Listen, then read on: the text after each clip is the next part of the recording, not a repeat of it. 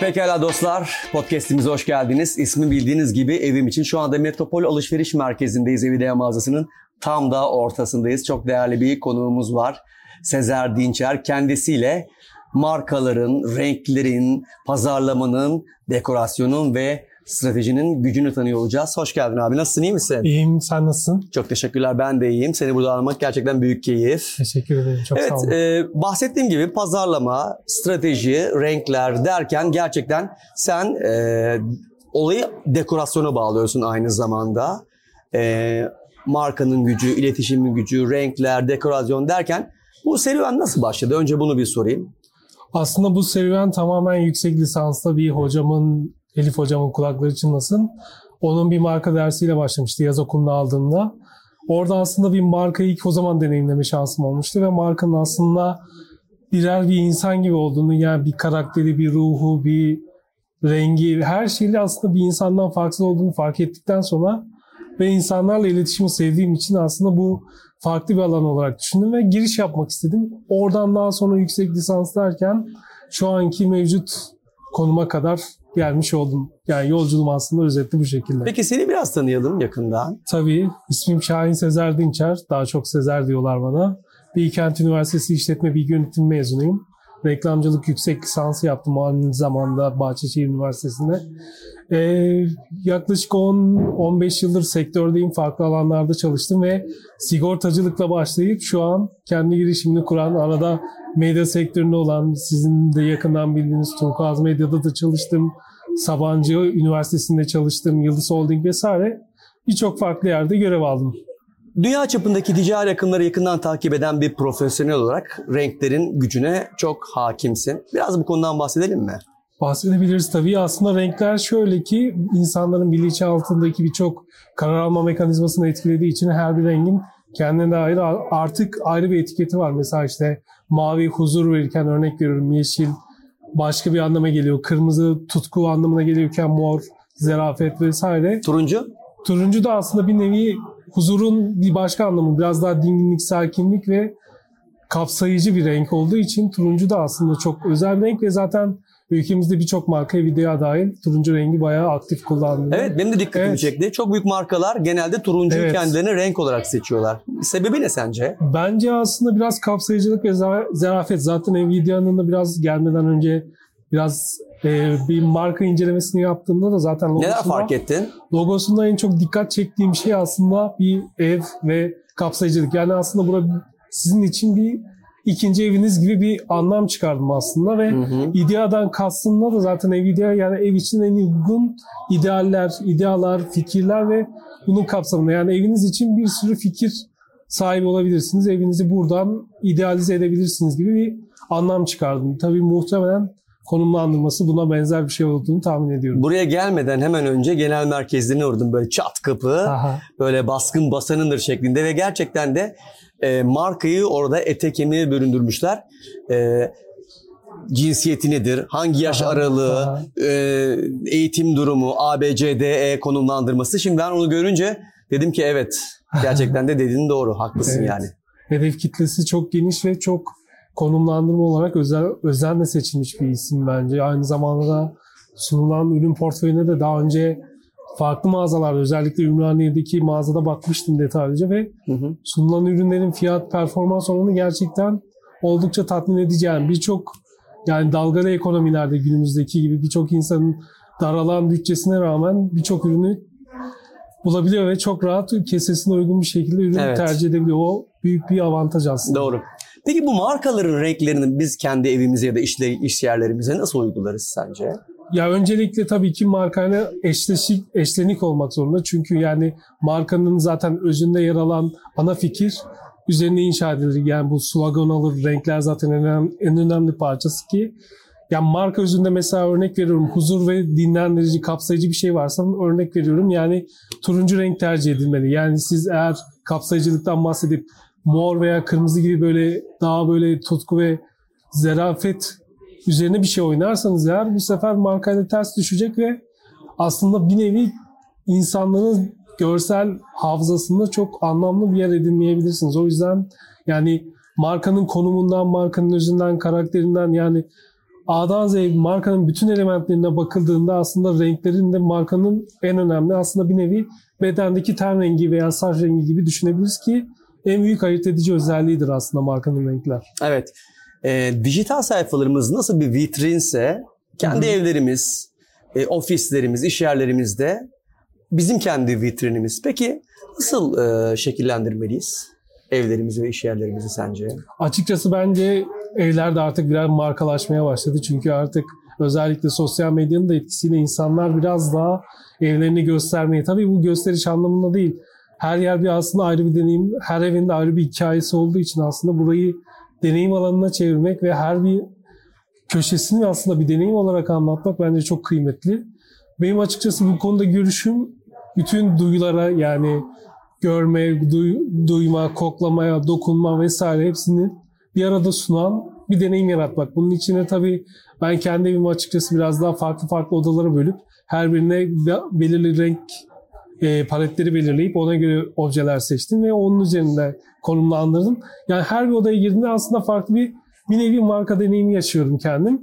Açıkçası bunu da insanlar önermeye başladım. Çok uzun vadede aslında insanların aurasını bile iyileştiren, güçlendiren ve kendilerini daha yüksek modda hissettiren bir özellik olduğunu düşünüyorum. Çok iyi bir tavsiye kesinlikle. Teşekkür ederim. E, yapay zeka ile aran nasıl? Çünkü son dönemde bayağı bir aldı yürüdü yapay zeka teknolojileri. Senin aran nasıl? Ne derece kullanıyorsun hayatında? Aktif olarak kullanıyorum çünkü ne kadar Türkçe'ye hakimim desem de bazen yazım dilinde hatalar olabiliyor. Mesela o tarafta dil bilgisi konusunda destek alıyorum profesyonel olarak.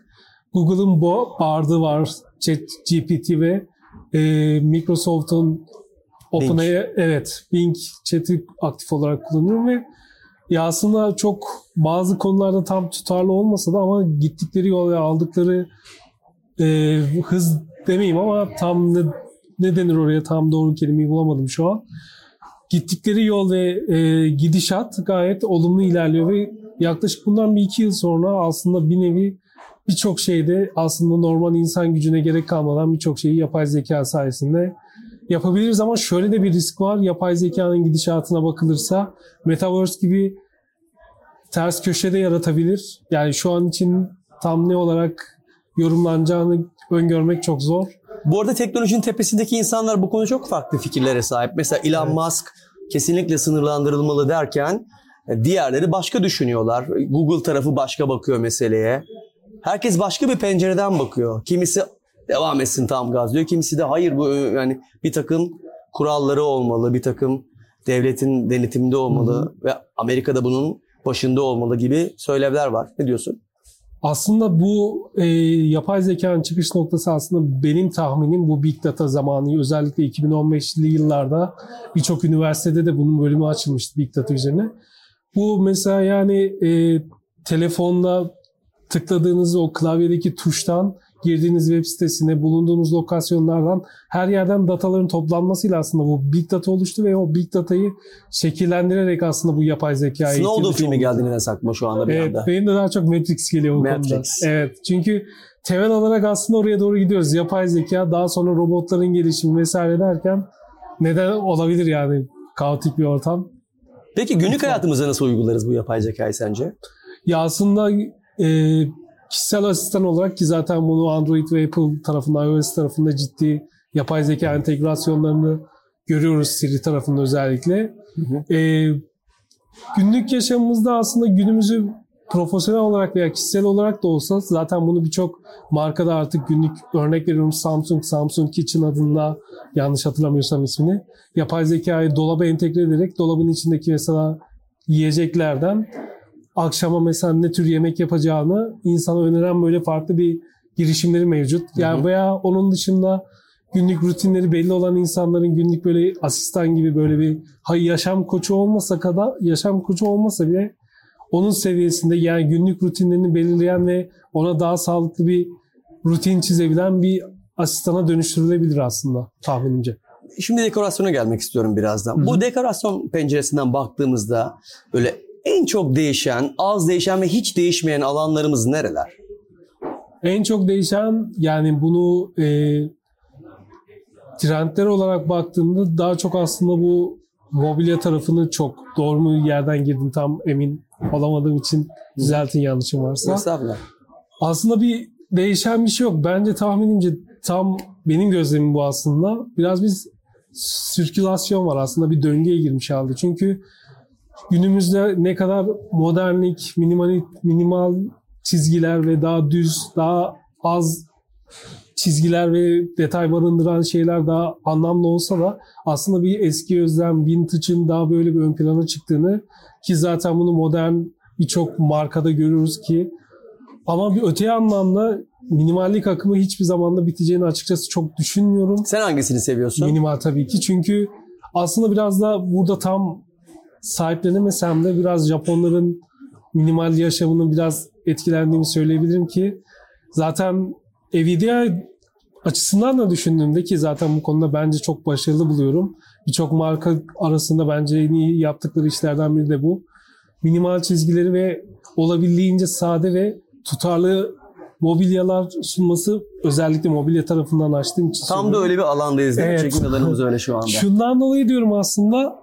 Yani mesela bir tane bir televizyon standı aldığınız zaman veya yanına gidip farklı bir mobilya veya işte örnek veriyorum bu sehpa vesaire aldığınız zaman hepsini birbiriyle uyumlu hale getirip aslında içeride bir demin de söylediğim gibi deneyimi güçlendirecek birbirine tutarlı objeleri bir araya getirerek aslında çok farklı bir içeride evin içinde aslında bir deneyim yaratmak da mümkün. Peki alışveriş uygulamalarını nasıl kullanırsın? Sık mı kullanırsın yoksa böyle gezerek mi alışveriş yaparsın genelde?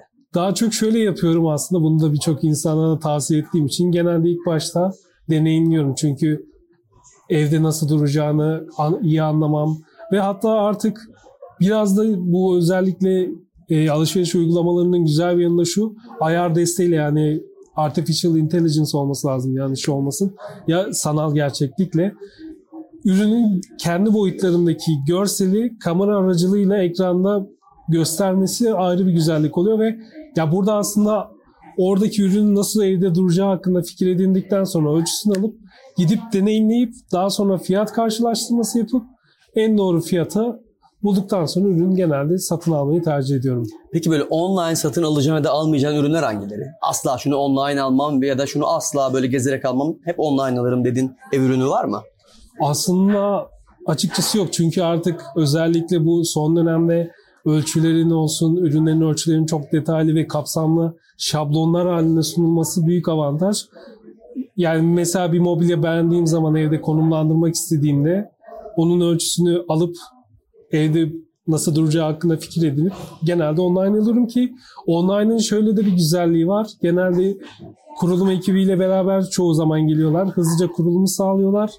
Son kullanıcıya paketi açıp teslim edip gidiyorlar ve öteki türlü çünkü e, perakende tarafında taşıma sürecine çoğu zaman e, perakende şirketleri sa- sağlasa da ama online bana nedense daha bir şey gelmeye başladı. Kolaylık gibi gelmeye başladı. En azından süreç takip açısından. Peki kendi evinde en çok hangi bölümü özenirsin? Yani evinde böyle dekor ederken en çok hangi bölüm senin için daha özeldir? Özellikle teras katı. Teras, Teras katı. katım var evet. Orada böyle bir e, led ışıklar, böyle bir L koltuk ve özel çok özel olmasa da aslında genel böyle Nvidia'nın çizgilerine ben çizgilerini taşıyan bu ince çubuk, siyah çubuklara karşımızdaki gördüğümüz gibi mesela. Evet. O tarz desenli mobilyalardan tercih ettim ve Orası aslında, için düşündüğün böyle özel bir proje var mı? Dizayn anlamında. Aslında bir nevi yaptım. Çok sade çizgileri sahip daha füme renklerde bir alan yarattım. Özellikle duvarlarım e, yeşilimsi tonlarda olduğu için aslında böyle askeri yeşilden biraz daha tok bir renk. Füme rengi, kahverengi ve o e, yeşil rengin üçünün birbirini şey yapması çok güzel oldu aslında. Çok, çok böyle bir- çekip paylaşır mısın? Ben aslında çok Sevdiğin köşeleri. Paylaşmam kendi içimde tutarım çünkü zaten yaptığım işle de alakalı olarak insanların pek onu tercih edeceğini düşünmüyorum ama şey olarak düşününce eğer Neden soruyorum? Çünkü fotoğrafçılıkla da ilgileniyorsun ya Evet. bir yandan. Ee, hani belki özel zevkini evinin köşesiyle birleştirip paylaşma ihtiyacı onu duyuyorsun. şöyle yapıyorum aslında. Farklı bu Shutterstock ve Pexels gibi platformlar var. Hı hı. Shutterstock ücretli de Pexels gibi e, dünya çapında tanınan platformlar var ücretsiz fotoğraf Hı hı, biliyorum.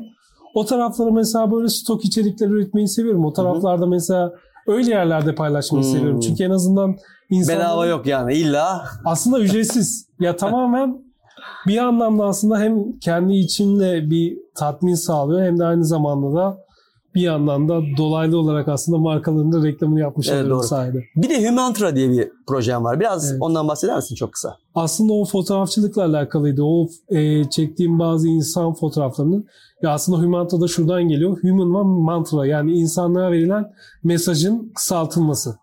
Burada da aslında şöyle bir şey düşünmüştüm. Farklı e, dilimlerde, zaman dilimlerinde yaklaşık 300'e yakın bir fotoğraf koleksiyonum vardı yaklaşık 8 yılda.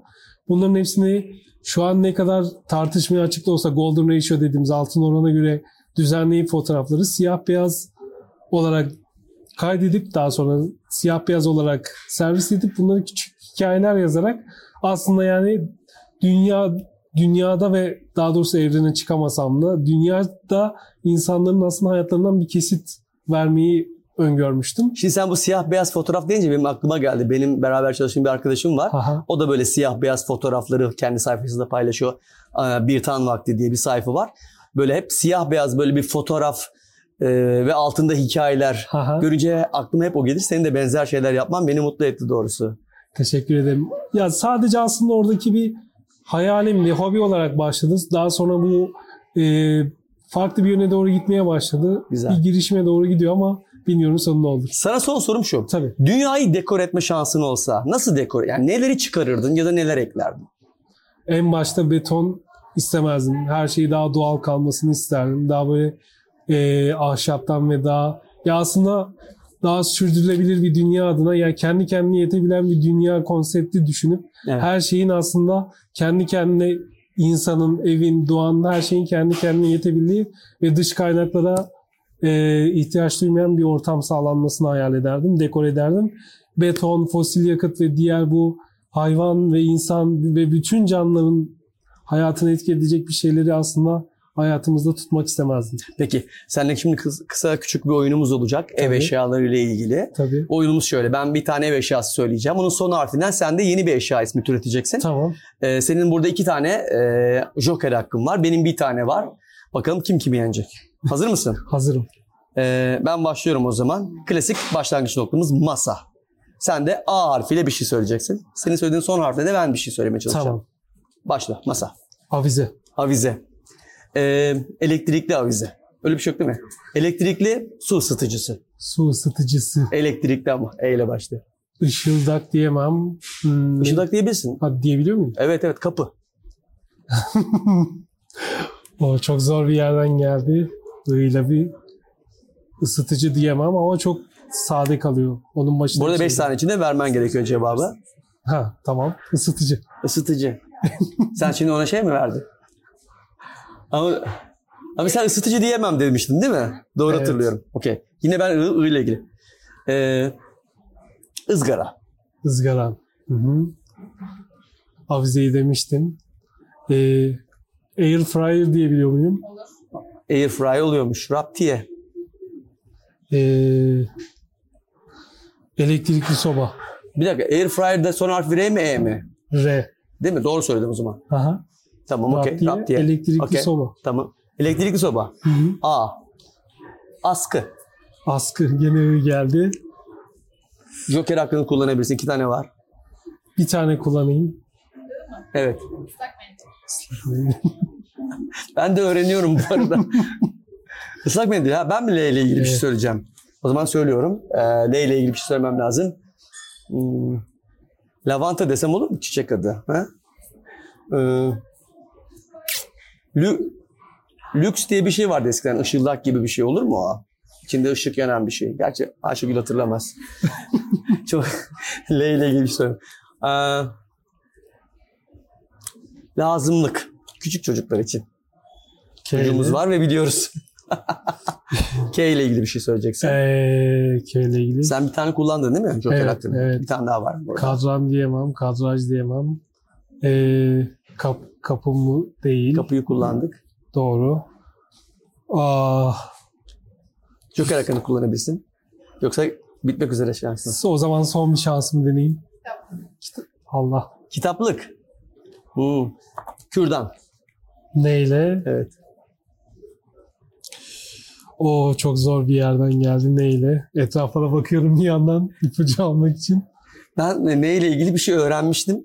Beni şaşırtan bir şeydi. Artık unutmuyorum onu. Yine bu ekipten öğrendim. Bilmediğim bir şeydi.